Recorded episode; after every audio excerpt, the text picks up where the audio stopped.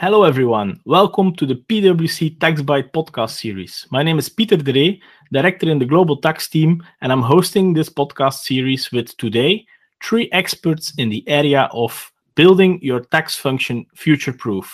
With me today, Kim de Smet. Kim is part of a global center of excellence based in Belgium around GAAP to STAT and all the areas around compliant local statutory ledgers, let's say across the globe. Jens Louet, Jens, part of the tax accounting team in PwC, is helping clients with various uh, tax accounting questions like uh, US GAAP, IFRS tax reportings. And last but not least, we have Tom Heremans. Tom is assisting clients uh, of PwC with tax accounting reporting, advising companies to around processes and efficiency around that. So, um, with these three people, I think I have the perfect uh, audience here uh, to talk about future-proof tax functions because that's what I want to talk about today. And in the, in the discussions that, that we have, that we that I have with with various businesses, it always comes up: shortening deadlines, timing, reportings, etc. It creates a huge challenge to be on time, to be compliant, and to be transparent. And that's what I want to explore with my um, speakers today.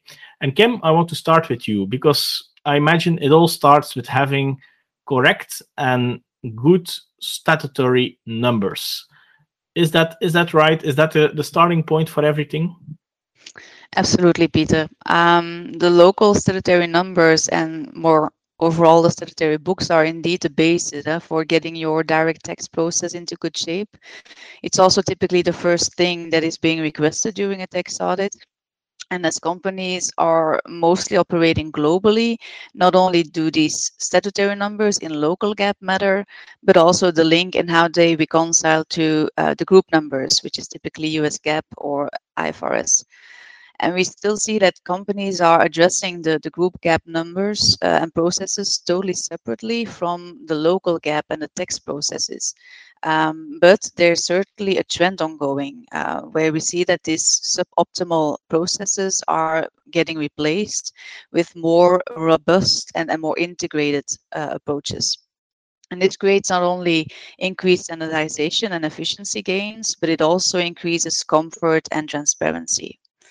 Now, what is certain uh, is that there is no one size fits all solution. There is no ideal blueprint on how to do this.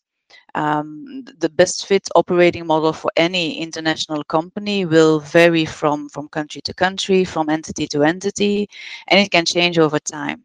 Um, the drivers to define this preferred operating model are very diverse as well. First of all, there's a company's strategic views on, on data and processes, on technology and tools, on people and organization. So the typical three buckets. Then there's everything that has to do with the complexity of the business, complexity of local requirements, um, but also the maturity of the business, uh, volumes, materiality of different entities, you name it. Um, regardless of, of whether the company wants to address these statutory and tax compliance processes internally or whether they want to leverage on, on a co-sourcing partner to, to the maximum extent, there's a solution for every organization. And uh, we see this as a spectrum where on the one hand, companies are implementing uh, or are transforming to fully optimized uh, and localized ERPs. So with maximum automation, think about primary and secondary ledgers.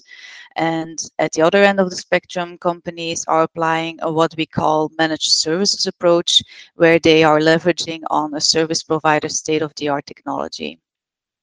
Now, whichever way you go, the focus is on improving data quality upstream, uh, is on more efficient and robust processes driven by smart technology and integration of, of the different streams and the teams involved, be it on a central level or on a local level uh, when, when we think about shared service centers or centers of excellence. So thanks, Kim. And, and indeed, the quality of the data is the, the cornerstone of everything. And and I think you mentioned it as well, but the, what I hear coming back in discussions around tax functions is always these three buckets that you have to improve to improve your tax function data with the processes tools technology and then of course the people and the organization of the tax function and um, this first topic eh, data processes is coming up a lot in the discussions uh, that i have and tom i'm interesting to to hear from you why is data management so important? Why is this on the top of the agenda of, of businesses?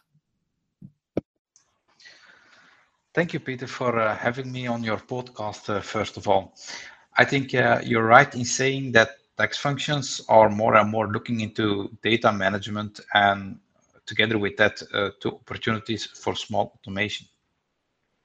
As you know, I think uh, this evolution and it becomes higher on the agenda because of global, European, and local legislation, uh, as well as new practices from tax authorities that we have seen evolving the last years, where, where they request more and more data. And uh, I think companies consider it more important to have consistent data over all uh, jurisdictions, uh, and I've seen that becoming a real uh, must. And I also learned personally that uh, tax functions are more and more scrambling uh, to get the required data and to submit uh, data within the deadline with local governments. And I think therefore this item um, has been ele elevated on the agenda. I think if you look further uh, a bit down in history, I think uh, we have seen the first big move with BEPS 13 transfer pricing documentation requirements and country by country back in 2015 and 16. Uh, I think tax functions started to assess their uh, global uh, tax accounting tooling and see whether they could complement that tooling uh, to capture all data in terms of CBC reporting.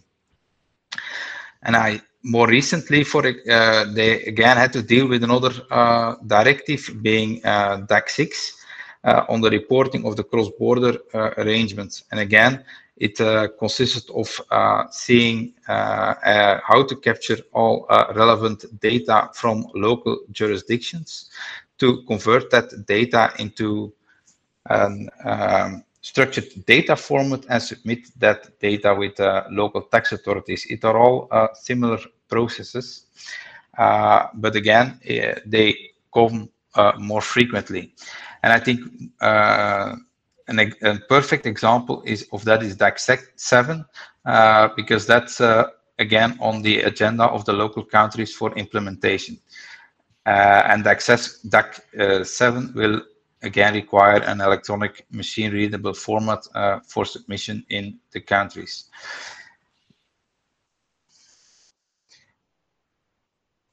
And I think all these uh, directives on administrative cooperation, but also other uh, local um, initiatives require or elevate the need to have consistent data at different levels and at different points in time uh, available towards uh, the tax function. And, and maybe also adding here um, that we see additional requirements indeed being imposed in more more and more countries around uh, everything that has to do with e-reporting. Uh, so a typical example is, is SAF-T, uh, which stands for a standard audit file for tax, uh, but it, it's not standard at all. Um, so every country just um, sets up it, its own format. We also have e-ledgers. Um, in very rigid formats that need to be maintained all throughout the financial year.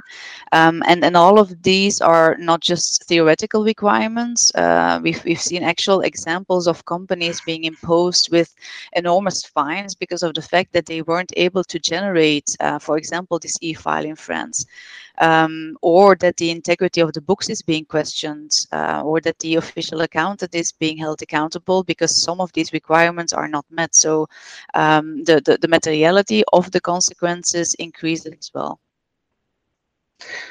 Yeah, and I think that that touches up on uh, some important points. If you see the speed of the change and the level of detail of the changes, I think the time that uh, statutory and tax compliance processes uh, are limited to an annual event is outlived and transferred to history books.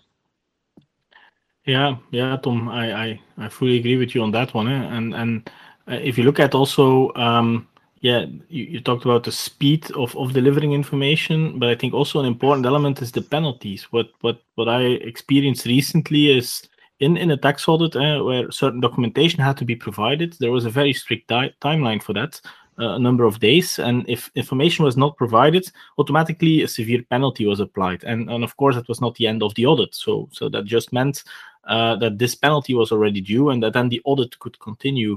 Um, I think also what I feel coming back is the challenge that information, like you discussed it, the DAC 7, DAC 6, uh, etc., that this is all information shared with the authorities, tax authorities, or, or other authorities in a country, where we gradually see also uh, that transparency rules take the next step, where that same information will have to be shared also to the to the public. Uh, we're talking about public CBCR, which will be finally approved in Parliament, European Parliament, somewhere in, in, in the next weeks. Um, but we also talk about the proposal to publish effective tax rate based on accounting profits, which is part of the European uh, framework for corporate taxation. So I think all of this is, is imposing an enormous challenge for the tax function. And yeah, then I have the million dollar question, Jens, for you. Uh, what can a tax function do with it? What is your experience in practice? Yeah, thank you, Peter. Um, yeah, a tax function can in fact a lot in relation to managing their data, but it's also important to spend sufficient time on the strategy part as well. Um, when we look into data management, um, small automation, or even the deployment of new uh, tools, yeah, it's not a one-year project, but it's taken a lot of time um, when companies are looking into that one.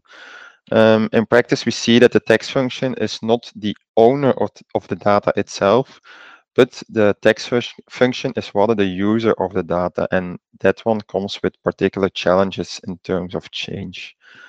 Um, yeah, I think that we see that it is important when an existing ERP system is being upgraded or a new ERP system is being implemented by a multinational group.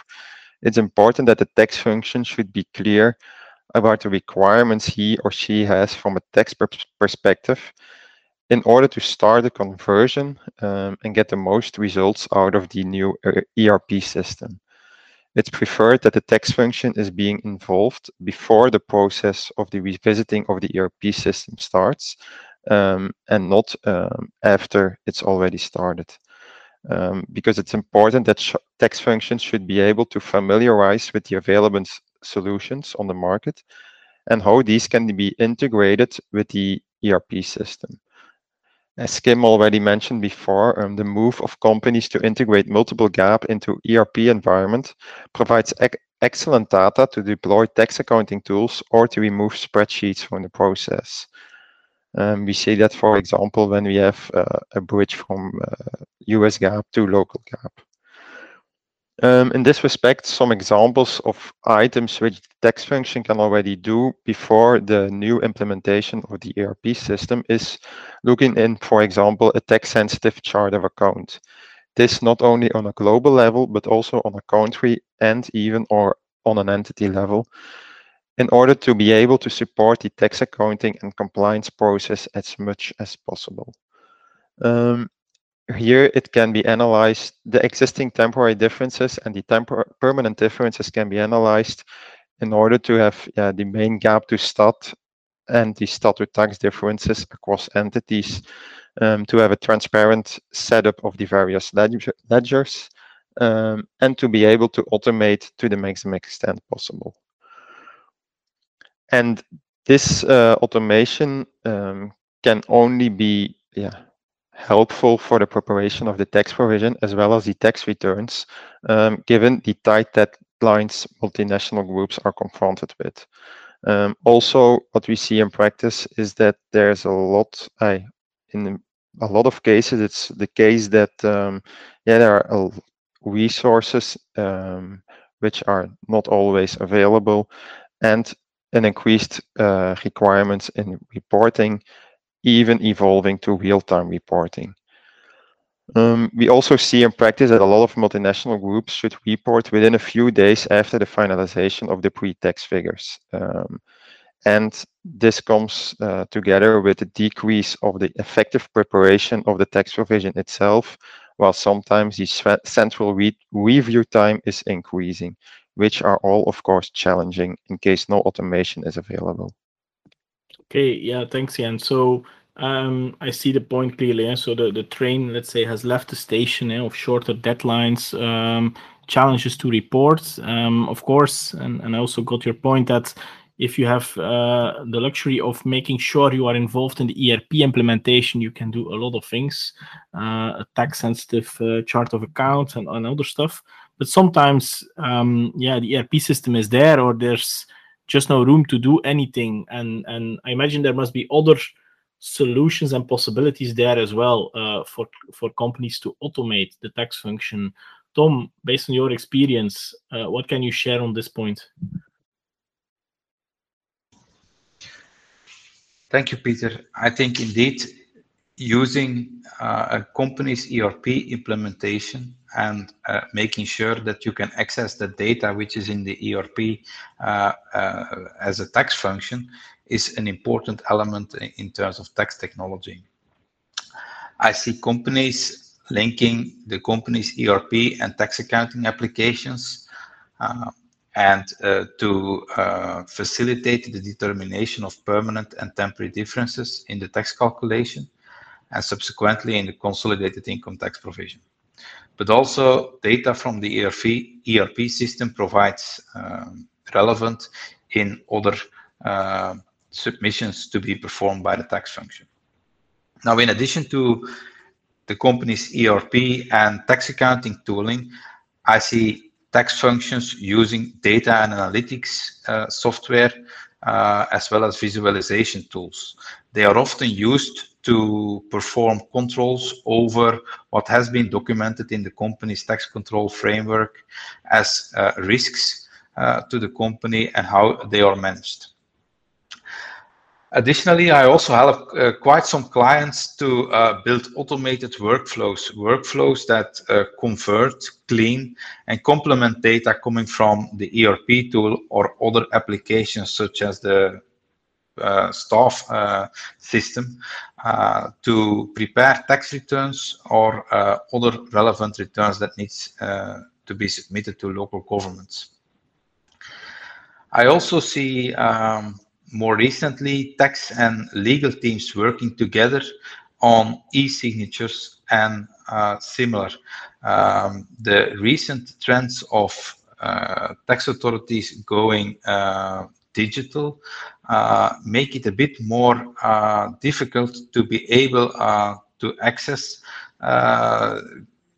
data or information coming from the tax authorities or make it even more complex to submit a return, a tax claim, or even a payment uh, towards tax authorities, uh, giving uh, rise uh, to fines. So I think um, their uh, legal and tax teams are working together to see how they can enable technology to make sure that every request which comes from the tax authorities is being received and allocated to the appropriate responsible and um, the other way around, how the appropriate responsible can ensure the necessary accesses to e-government uh, applications in all jurisdic jurisdictions where they operate so they can ensure timely submission of the tax return.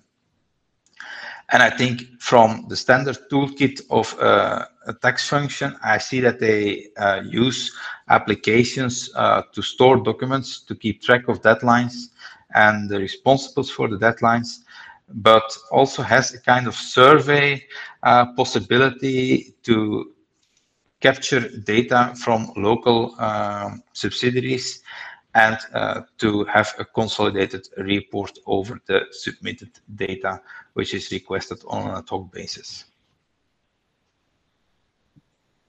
Okay, thanks for sharing that, Tom. Uh, interesting to see that a lot can be done, uh, even if uh, ERP systems are already in place. There's a lot that can be done. Um, we're moving towards the end of the time we have for this podcast. Uh, it has been very interesting uh, what I heard so far. Uh, perhaps there's time and room for some some closing key messages, remarks. Um, uh, Kim, shall we start with you? Um, yes, and we've said it a few times before, but, but it's so important because uh, I'm confronted with every day. Um, as a tax function, you just need to make sure that you have a seat at the table when uh, any new ERP uh, is being set up or uh, being transformed. It is such a hot topic today because SAP is moving to S4HANA and Oracle to Oracle Fusion. So um, the tax function just needs to make sure that they have a clear view on their needs and communicating those in order to make sure that all of the inefficiencies and uh, the, the, issues in the processes that the company faced before um, are resolved uh, and that they are ready really for for the, what the future brings. Yeah, thank you. And it's indeed difficult uh, to provide with a comprehensive list, but I would certainly think about the fact that every company should organize their operations in such a way that there will always be able to correspond with the tax authorities um, in every country where they are operating. For example, in Belgium, um, we have the MyMinFin platform um, since the Belgian tax authorities are evolving towards the digitalization of their yeah, their their structure. And yeah, every company should have access to the MyMinFin platform. Um, and together with that one, it's important to ensure that access is available to technology that is able to convert, cleans, and complement data in order to be able to submit those documents in the required format with the Belgian tax authorities or the foreign tax authorities via those platforms. And the third takeaway should be that companies should have a relevant tax control framework available to ma manage these items, responsibilities, as well as the deadlines, but also the broader tax risks of the company and ensure that such controls are tested by using, amongst others, data analytics and uh, visualization tooling. Thanks, Kim Jens, for this uh, concluding remarks. And um, yeah, it was a very interesting discussion, I think, and and I hope the audience uh, can take some some ideas from this podcast uh, with them uh, to to improve tax functions. Uh, we're at the end of the podcast, so thank you uh, a lot, Kim, Jens, and Tom.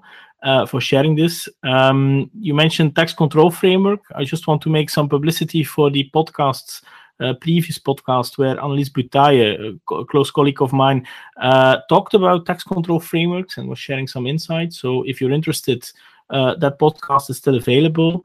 Um, this podcast series can also be um, automatically uh, pushed to you if you register for it on Spotify, Google, or Apple. Um, so I thank you for joining, and with that, uh, I will end the podcast. Thank you.